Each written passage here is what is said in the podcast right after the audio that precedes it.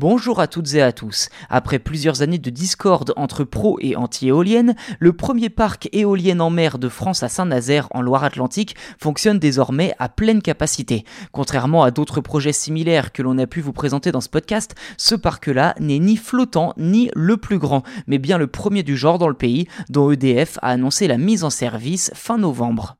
Au total, le parc comprend 80 éoliennes situées entre 12 et 20 km des côtes pour une capacité de production totale de 480 MW.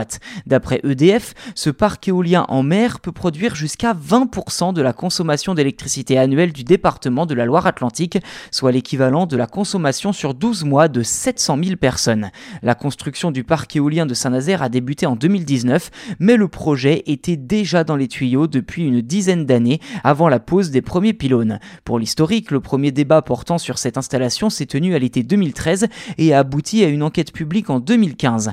En 7 ans, le projet a donné lieu à plus de 1500 séances de travail avec les acteurs locaux et plus de 300 réunions d'information. C'est dire l'ampleur et l'impact que peut avoir une telle installation au niveau local.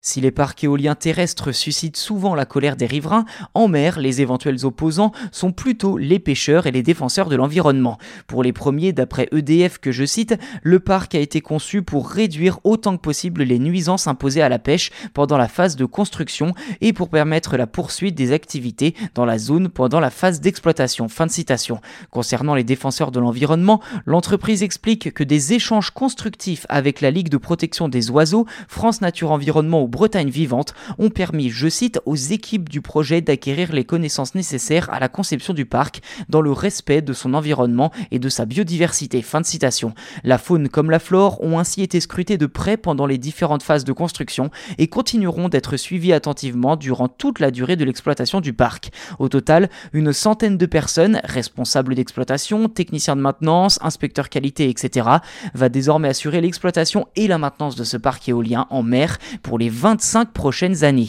depuis leur base de la Turbale.